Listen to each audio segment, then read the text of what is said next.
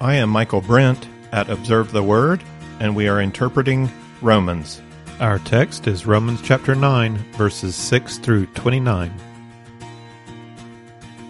With the Israelites rejecting the gospel of Jesus Christ, both in Paul's day and in the majority through the centuries up to our present day, how do we understand the promises God made to Israel?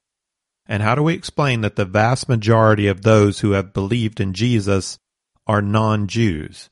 What does it mean to be the people of God? Who are the people of God? Paul starts off Romans 9 with his own personal lament over the hardening of Israel to the gospel of Jesus Christ. Now he's ready to take us into the Old Testament to explain how God's own Old Covenant people are largely left out of the New Covenant people. Paul's argument in Romans 9 and 10 covers the issue from God's side and from man's side, in the pride and presumption that has developed out of their special relationship to God. The people of Israel have come to misunderstand both sides. From God's side, they've misunderstood the role of mercy. And from the human side, they've misunderstood the role of faith. In this lesson, we address the misunderstanding of mercy. In our next lesson, we will address the misunderstanding of faith. To explain how Israel has misunderstood mercy, Paul will give us four main points, and he's moving from the patriarchs in Genesis to Moses and the Exodus to the words of the prophets.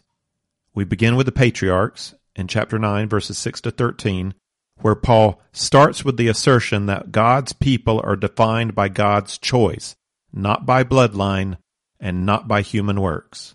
So let's read that, Romans 9, 6 to 13. But it is not as though the word of God has failed. For they are not all Israel who are descended from Israel, nor are they all children because they are Abraham's descendants. But through Isaac your descendants will be named. That is, it is not the children of the flesh who are children of God, but the children of the promise are regarded as descendants. For this is the word of promise, at this time I will come, and Sarah shall have a son. And not only this, but there was Rebecca also, when she had conceived twins by one man, our father Isaac.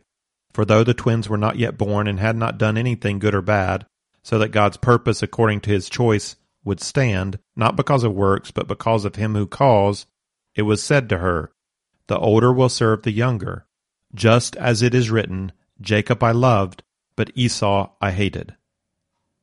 The first mention of Israel comes in the second half of verse 6, and we need to establish what we mean by Israel right now before we go any further. It is possible to speak of Abraham as having spiritual children and to speak of the church as a spiritual Israel. That's not what Paul's doing here. The argument follows quite clearly that Paul is clarifying the bloodline that eventually produces the 12 physical tribes of Israel. With the possible exception of Israel in 11:25, all of Paul's uses of the term Israel in Romans 9 through 11, which are all of his uses in Israel in the entire letter, quite clearly refer to the actual people Israel.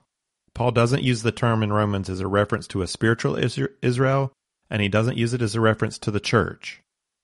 So when Paul says that not all are descended from Israel are Israel, he's not trying to widen out who might be considered Israel. He's doing the opposite. He's narrowing in our definition of who is Israel. He presents two cases of two brothers in order to show that only one of the two brothers helps to father Israel. One brother is chosen, the other is not. Which brother is considered the promised child depends on God's free choice, not on human tradition. As Paul says in verse 8, it's not the children of the flesh who are children of God, but the children of promise are regarded as descendants. Paul starts with Abraham and Sarah in verse 9, and so our two brothers are going to be Ishmael and Isaac. So years after God had promised descendants, they did not seem to be able to have a child, so Abraham and Sarah decided to help God out through the culturally accepted method of choosing a surrogate maid who would produce a child.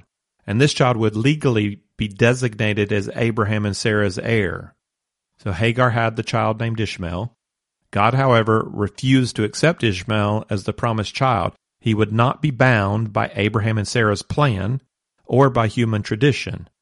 And so even if it had not been clear up to this point, God made quite clear that his promise was not just that Abraham would have a child, but that Abraham and Sarah would have a child together. Isaac became that child through whom God would fulfill his promise to Abraham. Isaac was chosen, not Ishmael. So then Paul moves on to Isaac's children in verse 10 through 12. And in this case, Rebecca gave birth to twins, with Esau narrowly beating out Jacob, his firstborn. And in spite of human tradition, God chose the secondborn. He chose Jacob. He renamed Jacob Israel, and through his 12 sons, the 12 tribes were born. So in neither Abraham's case nor in Isaac's case was God bound by human decision or tradition regarding who would father Israel. The choice was God's to make. And this is the point Paul wants us to remember. God's in charge of who gets designated as his people. We also need to recognize at this point that we're not talking about individual salvation. We're talking about how God chose Israel for their special role. It doesn't automatically follow that Ishmael and all of his descendants, nor that Esau and all of his descendants are excluded from the eternal kingdom of God. It was possible under the Old Covenant to trust in God and receive his grace without being an Israelite. And we can think of Melchizedek or the Canaanite Rahab or the Syrian general Naaman. We do have this harsh quote in verse 13, Jacob I loved, but Esau I hated.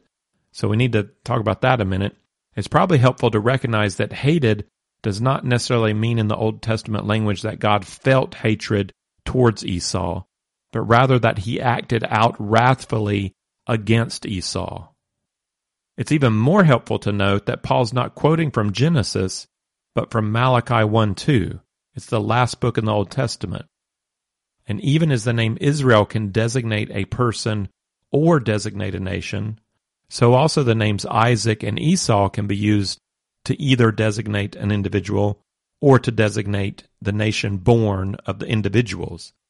And that's exactly what Malachi is doing. Malachi is using Isaac and Esau not as a designation of the two brothers, but as the nations that came from the two brothers, the nation Israel and the nation Edom. So God's hatred is described by Malachi as making Esau's mountains desolate and appointing his inheritance for the jackals of the wilderness. It's destruction. So though the majority of people in Israel and the majority of the people in Edom both deserved God's wrath for their wickedness, God brought Israel back from the Babylonian exile, and that's an expression of love through mercy, while he allowed Edom to be destroyed.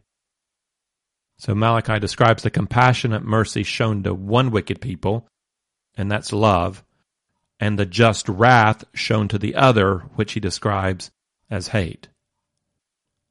Now, recognizing the reference as nations instead of individuals fits with the corporate view that Paul's now attending to. His examples indicated God's choice of individual men. That's true. He was talking about the choice of Isaac over Ishmael and the choice of Jacob over Edom. But then the point is that those individual men were chosen to give birth to the corporate groups. Edom was not the chosen people. Israel was. This doesn't mean that no Edomite entered the kingdom of heaven either. It does mean that the special Old Covenant people was not Edom, it was Israel.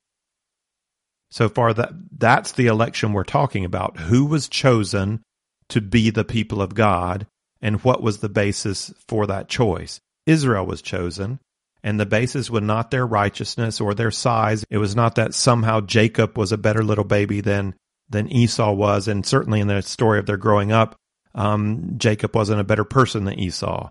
It wasn't based on human tradition or human desire or human planning or human righteousness. God made the free choice of which people would fill this special role. That was God's idea and God's plan, God's choice. Paul's next point is going to come to us from the time of Moses, and he's arguing that God's free choice of mercy is just. And it's just because it doesn't depend on any human criteria. So we see this in Romans 9:14 to 18. Let's read that.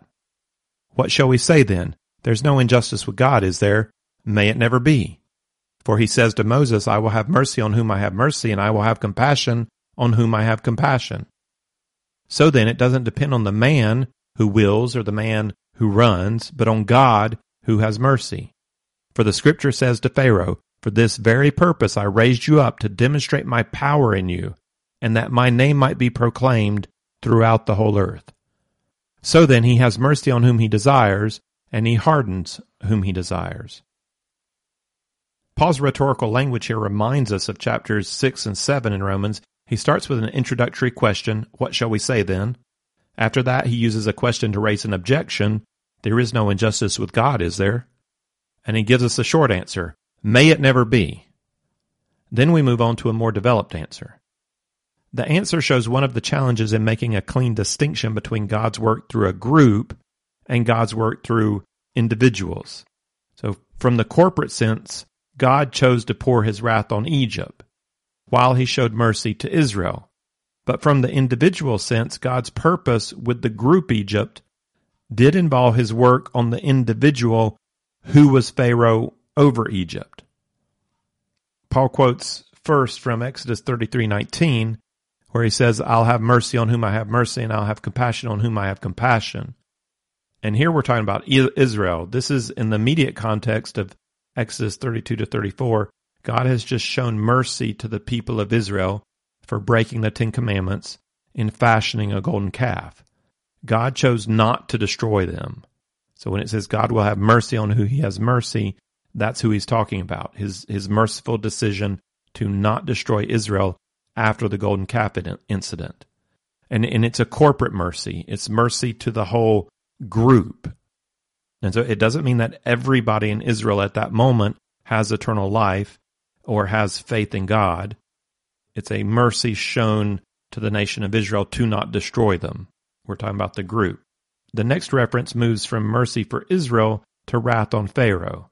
So God calls both stubborn and rebellious. Both Israel and Pharaoh in Exodus have a similar character. But God has a special plan for Pharaoh that does not include mercy. God plans to show his power through Pharaoh. And the Exodus story rotates between reporting that Pharaoh hardened his own heart, and Pharaoh's heart was hardened. And the picture we get from this, the narrative is this, it's a man opposed to God, and he's opposed to Israel, and he has absolutely no intention of ever submitting to God as God. You know, we could imagine that it's possible that Pharaoh might give in out of weakness or out of defeat, but not out of humility. His character is against God. And God strengthens Pharaoh according to that character, according to the character he already possesses, according to his sinful flesh. He strengthens Pharaoh to continue in his rebellion in opposition to God so that the full measure of God's wrath might come down on Egypt. So strengthening Pharaoh's already hard heart ensures that the battle between God and the gods of Egypt will go to the full measure. All the 10 plagues will be done, and there'll be the final destruction of the Egyptian army in the Red Sea. God enabled Pharaoh to live out the full extent of his wicked and rebellious heart. When it said that God hardened his heart, that does not mean that God at that moment made him sinful and rebellious. It means he hardened an already sinful and rebellious heart. Now, Paul's quote of the Exodus story should bring hearty agreement from a Jewish listener. Now, God shows mercy on whom he shows mercy, and in this case, Israel, and God hardens whom he chooses to harden, in this case, Egypt. And that's a pattern Israel can accept. Paul's point here is that God is just in his determination of who receives mercy and who is strengthened in the hardness of their heart, because the determination has to do with God's wisdom and not with human rights or demands. It depends on the desire of God. And this brings us to Paul's next point in 19-24, that God's wrath rightly belongs to all, so God is free to show mercy or wrath according to the wisdom of his plan. So this is Romans 9:19-24. You will say to me then, why does he still find fault, for who resists his will? On the contrary, who are you, O man, who answers back to God? The thing molded will not say to the molder, why did you make me like this, will it? Or does not the potter have a right over the clay to make from the same lump one vessel for honorable use and another for common use? What if God, although willing to demonstrate his wrath and to make his power known, endured with much patience vessels of wrath prepared for destruction? And he did so to make known the riches of his glory upon vessels of mercy, which he prepared beforehand for glory, even us, whom he also called, not from among Jews only, but also from among Gentiles. Now, Paul recognizes that he has not satisfied the question about God's justice. In verse 19, Paul suggests an objection to his teaching that God has the right to show mercy to whom he wants and to harden whom he wants. So a natural objection to such an assertion is this: why then does God still find fault? For who resists his will? So the objection follows from the idea that God's just in hardening Pharaoh's heart, but if God hardens, how can man be held accountable? And then Paul's going to come back with an argument that feels at first glance fairly unhelpful. You know, at first glance, it seems to be saying, just shut up and accept it. I don't think that's quite the right tone, but I think there is something it's similar to that. You know, Paul says this: on the contrary, who are you, O man, who answers back to God? The thing molded will not say to the molder, why did you make me like this, will it? Now, I believe Paul, he is telling us to step back. He's not telling us shut up and be quiet, but he's telling us to think about what you're saying. You know, step back in your indignation and remind yourself who you're talking to. Who is really the better judge of what is just and right? Are we human beings? Are we really qualified to call God out and to require him to explain his own actions? Do his desires and plans need to live up to our standard of what is just? You know, is my philosophy so sound that I believe that I can bring a valid complaint against God? I, being a sinful, self-absorbed human being, limited in knowledge about my human nature, limited in the facts of history, limited in rational ability, limited in moral ability, and limited in understanding regarding what true holiness is in the first place. Am I claiming to have insight into the nature of justice to such a degree that I can take God to task and let him know that what he thinks is just is really not just? Is that the attitude I'm coming at God with? I think it's okay for us to not get it. If God's the one who mercifully has to draw people to himself, and if God can harden a man's heart, then does man really have choice in this? And if man does not have choice, how is it that God can hold him morally accountable? And it's a fair question. It's just a question we ought to ask with caution. We know the Bible teaches that God has the right to harden someone's heart. We know the Bible teaches that God must work in a person if they're actually to have the eyes of their heart open so that they can see him and believe. We know that's what the Bible says, but we also know that the Bible holds men morally responsible for their actions. So the Bible's teaching both that God must and God does work in the hearts of men and women, and that people are held morally accountable. And now, how do those two things work together? I'm not sure, to be honest, how they work together. But I know that God is just. And I know that however it works out, that God knows what he's doing, and God has the right sovereignly to choose to show mercy to whom he would show mercy and to harden whom he would harden. And I don't need to give up my philosophical questions. It's valid to hold questions and to think, am I really understanding this correctly?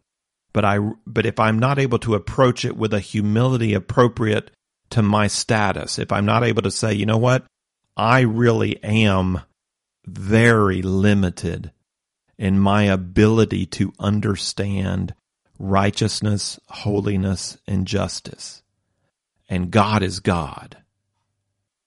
if I can't come to the question with that much humility, I have no place calling God to account. You know, Paul's saying, take a step back and consider who you are and consider who you're accusing of injustice. And maybe go read Job again and see how it worked out for him. But then after that rebuke, after Paul says, who are you to talk back, O man? He does give us an answer. He describes God as a potter and the nations as vessels, some designed for wrath and some for mercy. And there are a number of points here that we should pay attention to. First, we should recognize in verse 21 that the same lump of clay God uses to make some vessels for honorable use and some for common use is human sinful flesh. So as in the example with Pharaoh, God's not starting with a good person and hardening him. He does not even start with neutral material. God starts with sinful material in every single case, and he either is allowing it to continue in the direction it's already going, or he steps in to intervene. So that the common use appropriate to all vessels is wrath. That's our starting point. Mercy is the uncommon. Mercy is God withholding the just response due to everybody. Nobody has a demand on mercy. One reason we have to be very careful about demanding justice. If you demand justice, you just might get it, and you don't want it. You want mercy, not justice. In verse 22, we notice that Paul starts an if-then statement, which he doesn't complete. And we have the if, but we don't have the then. I like Douglas Moo's suggestion that we should complete the sentence, and that the natural completion of the idea would be to say something like this: what if God, although willing to demonstrate his wrath and to make his power known, endured with much patience vessels of wrath prepared for destruction? Then should we not acknowledge the righteousness of God to act in such a manner? You know, that's the part he would add. Should we not acknowledge the righteousness of God to act in such a manner? The idea turns our thinking around a little bit, whereas we might question the justice of God exerting wrath. Here Paul argues that God should be permitted to show patience. His argument is aimed towards the Jewish presumption of wrath on Gentiles. Paul's point is that God is righteous to show patience towards pagan Gentiles if he so chooses, and he's righteous to show patience towards an apostate Israel if he wants to. So the potter analogy used by Paul is reminiscent of Jeremiah 18:1-6, Isaiah 29:16, and Isaiah 45:9. So the use of the potter like this was something very familiar in the prophets, and so you have to assume that Paul had that in his mind. And the strongest connection comes with the Jeremiah passage, Jeremiah 18:1-6, where the prophet describes God as a potter and warns Israel that God has the right to destroy this vessel he has begun and to start all over. So following that pronouncement by Jeremiah, God says to Israel, he says this: behold, I'm fashioning calamity against you and devising a plan against you. O turn back, each of you, from his evil way, and reform your ways and your deeds. So what we see is that with the pronouncement of wrath, that God has the right to start over with the vessel, is followed up by this call to repentance. That pay attention what's happening to you, Israel. As this wrath is coming on you, let it be the sign and the motive to turn you around and come back to me. And this seems to be an implicit principle whenever God decrees wrath. There's always this idea that wrath is going to come, and it's going to be on the people until they repent and turn back to God. So even closer to our current context than Jeremiah, we can see this idea in Romans 2:4, that one of the reasons for God's patience in holding off wrath is to give opportunity for repentance. And that's what Romans 2:4 says: do you think lightly of the riches of his kindness and tolerance and patience, not knowing that the kindness of God leads you towards repentance? So it's difficult to rule out the idea that God's patience towards objects of wrath might include a merciful motive. He's providing time for repentance before he brings about final destruction. The coming wrath, or the beginning of the experience of wrath, or even patience before the wrath occurs, all of that could be intended to provide opportunity for the one under wrath to repent and turn and receive mercy. We also need to remind ourselves again that Paul's context here is about corporate choice, not individual choice. So just like with Jeremiah, the vessels are not individuals in this current context, but nations. The vessel on the potter's wheel was Israel, not an individual Israelite. So we're talking about God's choice of wrath or mercy on one of two corporate entities. We're either talking about Israel or Gentiles, or maybe some nation of Gentiles. And because we're talking about entire groups experiencing wrath, we also recognize that wrath on a group does not necessarily mean wrath on every individual member of the group.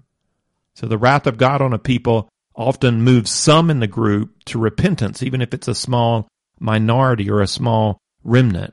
And those who repent receive mercy in the form of forgiveness and in relationship with God, even though they still might be included in the consequences that fall on the nation as a whole. So Daniel and his friends are just such an example of individuals caught in a response of wrath to corporate Israel.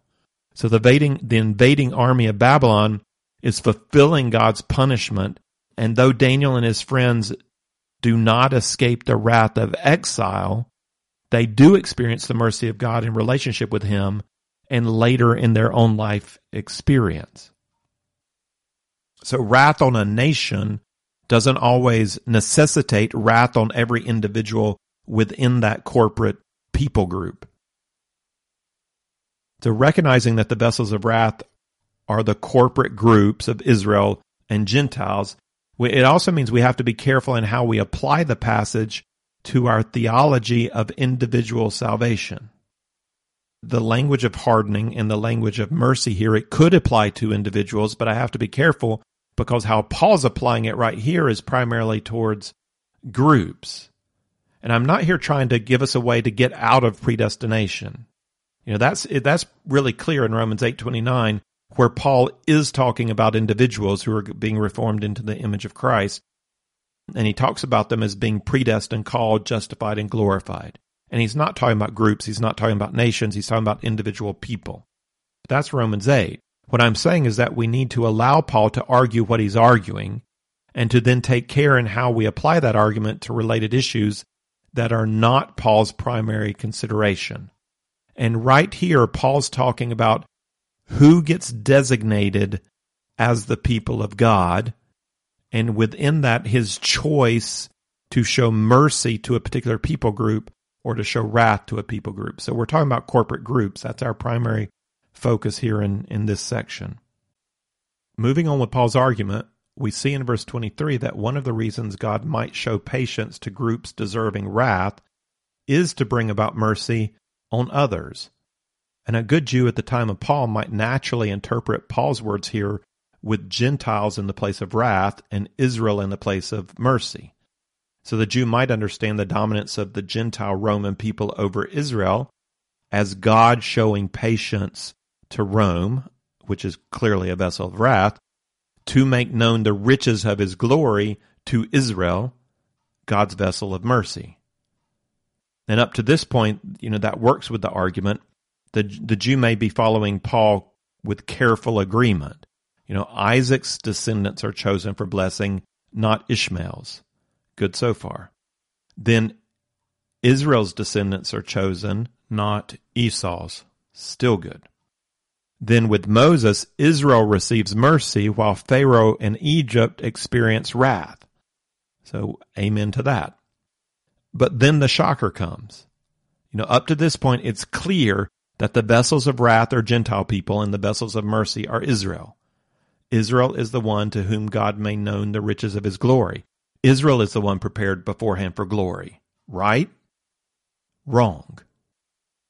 And this is where Paul completes a somersault in midair with a full twist. And everything gets turned around. He declares in verse 24 that the vessels of mercy prepared beforehand for glory are, and this is how he says it, even us, whom he also called, not from among Jews only, but also from among Gentiles. The vessel of God's mercy here is the body of Christ. It's not a we, and it's not a they, it's an us. We are the church among whom both Jew and Gentile are included. And sadly, at this moment in salvation history, Israel is the vessel of wrath. God bore with Israel patiently to bring about the death and resurrection of Messiah, to bring about the birth of the church in Israel, and to bring about the spread of the church to the Gentiles.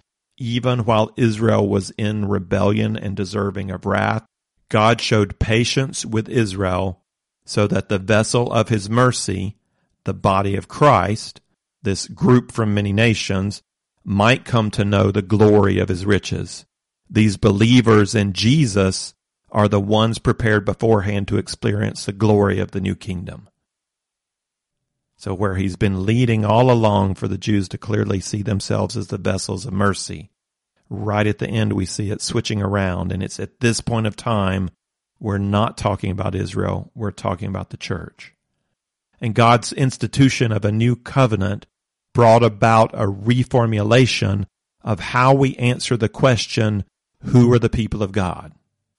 So we have a new orientation. It's not completely unexpected. You know, God indicated the coming change through the prophets.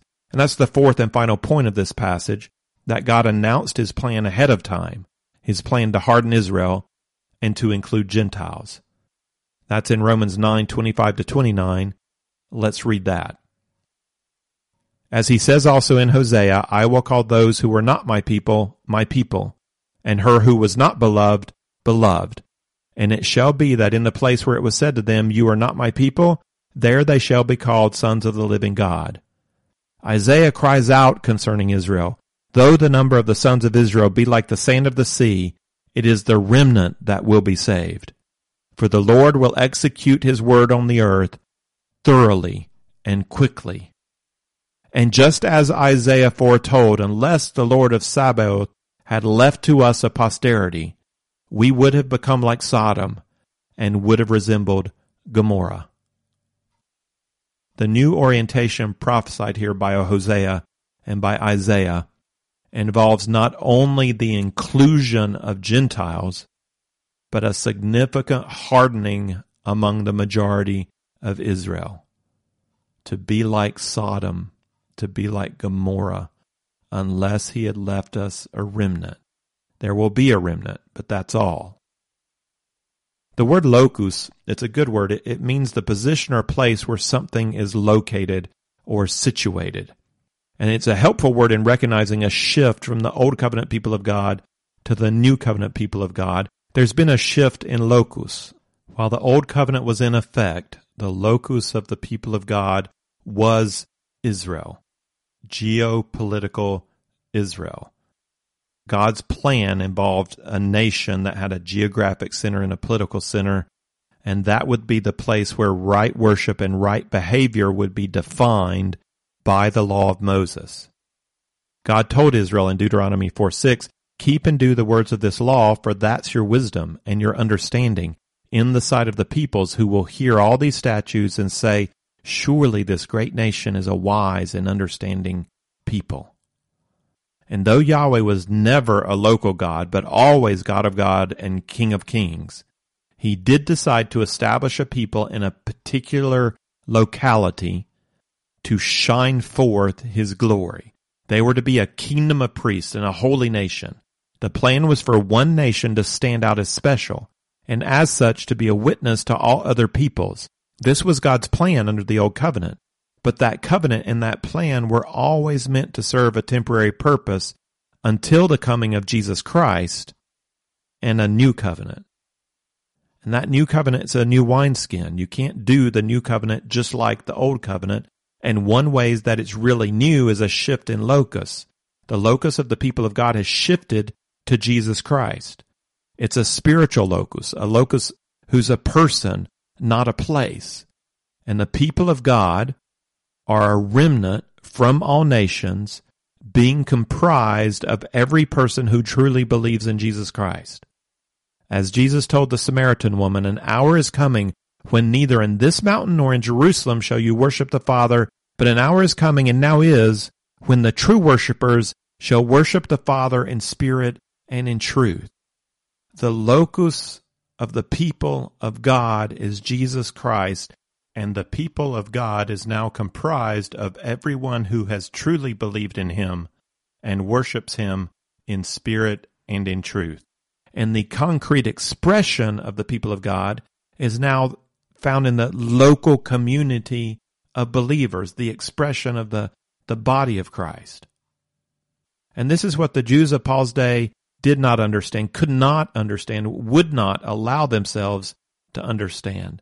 God's plan involved disassociating the people of God from the nation-state Israel and opening wide the doors of mercy to Gentiles. And this Israel could not accept. In answering the question, who are the people of God, they misunderstood that the compassion of God shown earlier in his choice of them was now being shown in a new way to include Gentiles. They missed mercy. If you would like the text of this lesson with some resource questions, or if you'd like to see overview charts that go along with our study of Romans, then check out the resource page at observetheword.com.